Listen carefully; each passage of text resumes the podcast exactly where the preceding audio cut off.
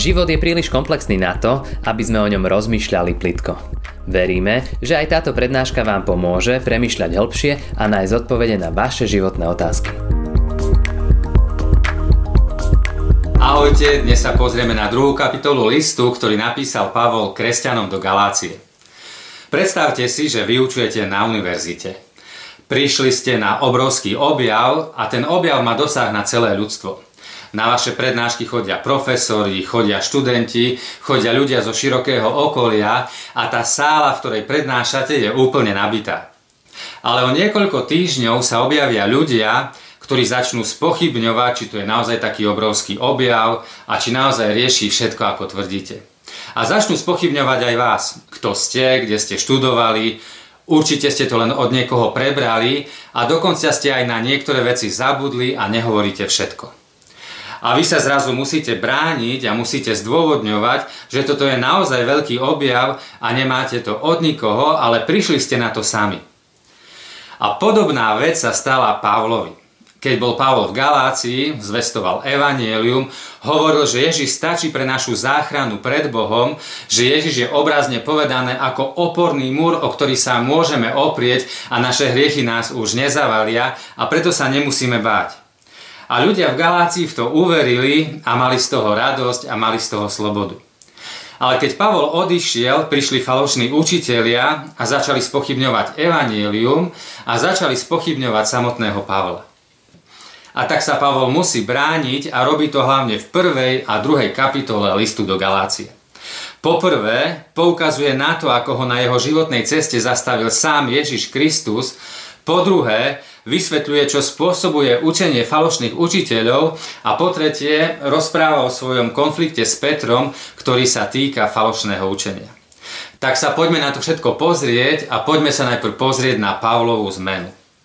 Vo verši 13 v prvej kapitole Pavol píše Veď ste počuli, ako som si kedysi počínal v židovstve, že som nadmieru prenasledoval a nivočil Božiu církev. Pavol nenávidel evanieliu. Pavol nenávidel Ježiša Krista, Pavol nenávidel kresťanov. Jeho cieľom bolo všetkých pozatvárať, mučiť, skoncovať s Ježišom Kristom, skoncovať s kresťanstvom. Pre Pavla bola správa o Ježišovi, že on je cesta, to bolo rúhanie sa Bohu. Ale keď ide pochytať ďalších kresťanov, na ceste sa mu zjavuje Ježiš Kristus a pýta sa ho, Saul, prečo ma prenasleduješ? A toto je pre Pavla úplný šok nastáva úplná zmena v jeho živote a zrazu sa z človeka, ktorý najviac prenasleduje Krista, stáva jeho najväčší zvestovateľ. A to Pavlovo obrátenie, to sa nedá ľudsky vysvetliť. Dá sa to vysvetliť len tak, že to bol naozaj Boží zásah. Pavol nebol niekto, kto skúmal rôzne filozofie, kto bol hľadajúci. Pavol jasne vedel, že kresťanstvo musí zničiť. A mnohí veriaci sa ho ešte zo začiatku báli. Veď to je ten, čo nás ešte včera zatváral a teraz hlása Krista. A Pavol v prvej a druhej kapitole hovorí, že potom ako všetko vložil na Krista, na 3 roky odišiel do Arábie, potom bol 15 dní u Petra a stretol sa aj s Jakubom a potom až po 14 rokoch išiel do Jeruzalema k apoštolom. A toto všetko píša a vysvetľuje, aby ľuďom v Galácii ukázal, že evanílium nemá od ľudí. Od nikoho sa ho nenaučil, ale má ho priamo zjavením od Ježiša Krista. A potom pokračuje a hovorí, že keď bol v Jeruzaleme, vysvetlil apoštolom, čo káže, ako pracuje a keď videli požehnanie a milosť, ktoré Pavol má, tak si s ním podali pravicu a dohodli sa, že Pavol pôjde k pohanom a oni budú ďalej pracovať medzi Židmi. A Pavol hovorí, že dokonca ani Týta, jeho spolupracovníka, ktorý nebol Žid, nenútili dať sa obrezať. Obriezka bola totiž jedna z vecí, ktorú hlásali falošní učitelia. Hovorili, že každý, kto chce obstáť pred Bohom, musí podľa židovského zvyku byť obrezaný. A Pavol týmito slovami akoby kresťanom v Galácii povedal, pozrite sa, keď Týta, ktorý je učiteľom, ktorý zo mnou hlása Krista, apoštolovia, keď od neho nevyžadovali obriezku, ako to, že falošní učitelia, ktorí prišli k vám, to vyžadujú od vás. A to bol ďalší z Pavlových argumentov, ktorým ukazoval ľuďom v Galácii, že tí, čo im hovoria, že sa musia dať obrezať, aby obstáli pred Bohom, že nemajú pravdu. A teraz sa poďme pozrieť na tých falošných učiteľov a na to, aký dosah malo ich falošné učenie. To, že apoštolovia v Jeruzaleme nenútili Týta dať sa obrezať, malo svoj dôvod. Jednak to už nebolo potrebné, ale zároveň Pavol poukazuje na to, že to bolo posolstvo smerom k falošným učiteľom, ktorí zneistujú ostatných ľudí. Pavol o tom píše vo verši 3 a 4. Ale ani Týta, ktorý bol so mnou, hoci bol Grék, nenútili dať sa obrezať, a to práve pre falošných bratov, votrelcov, čo sa vlúdili špehovať našu slobodu, ktorú máme v Kristovi Ježišovi, aby nás zotročili. Musíme si pamätať, že stále budú okolo nás ľudia, ktorí ešte neporozumeli, že Kristus stačí. Pracujú, snažia sa, posudzujú, či si dobrý kresťan, sami nemajú radosť a slobodu a verujú aj ostatným. Predstavte si, že ste na lúke pod lesom mladí a starí, máte loptu a poviete si, poďme si spolu zahrať futbal. A postavíte si bránky, dáte dva kamene na jednu stranu, dva kamene na druhú stranu, to sú ako bránky, vezmete loptu a hráte futbal. A tešíte sa, máte zábavu, máte radosť, máte dobré priateľstva, máte spoločenstvo a zrazu niekto príde a spýta sa vás. Hej, čo to robíte? A vy poviete, hráme futbal. A on povie, toto je futbal. Veď keď hráte futbal, musíte mať poriadne bránky. A toto ihrisko je krivé. A musíte si rovno naťahať čiary, ak chcete hrať. A vy si poviete, aha, a tak začnete stavať nové bránky, vyrovnávať ihrisko, ale nedarí sa vám a ťaháte čiary a učíte sa taktiku, trénujete, aby ste hrali dobrý futbal. Ale po troch, štyroch týždňoch zistíte, že vás to už vôbec nebaví. Že tá zábava, ktorá tam bola, tá sa už pominula, zostali len príkazy a zákazy a tréningy a to všetko krásne je preč. Nenechajme si vziať slobodu a radosť od ľudí, ktorí ju sami nemajú. Ak začneme kráčať cestou príkazov, zákazov a ľudských tradícií, stratíme radosť a slobodu. A teraz sa poďme pozrieť na konflikt, ktorý nastal medzi Pavlom a Petrom. A mnohí povedia, že Biblia je upravená, že je prispôsobená, aby ľudia naivne verili, ale tu je naplno rozvedený konflikt, ktorý vznikol medzi dvoma najväčšími postavami, Pavlom a Petrom. A nikto to odtiaľ nevyhodil a nikto to neupravil. A ten konflikt spočíval v tom, že Peter už rozumel evanílium. On už mal slobodu, už vedel, že nemusí dodržiavať staré zvyky a predpisy, dokonca ani tie o jedle, v ktorých vyrastal. A tak slobodne žil a jedával aj s kresťanmi, ktorí nepochádzali zo židovského národa.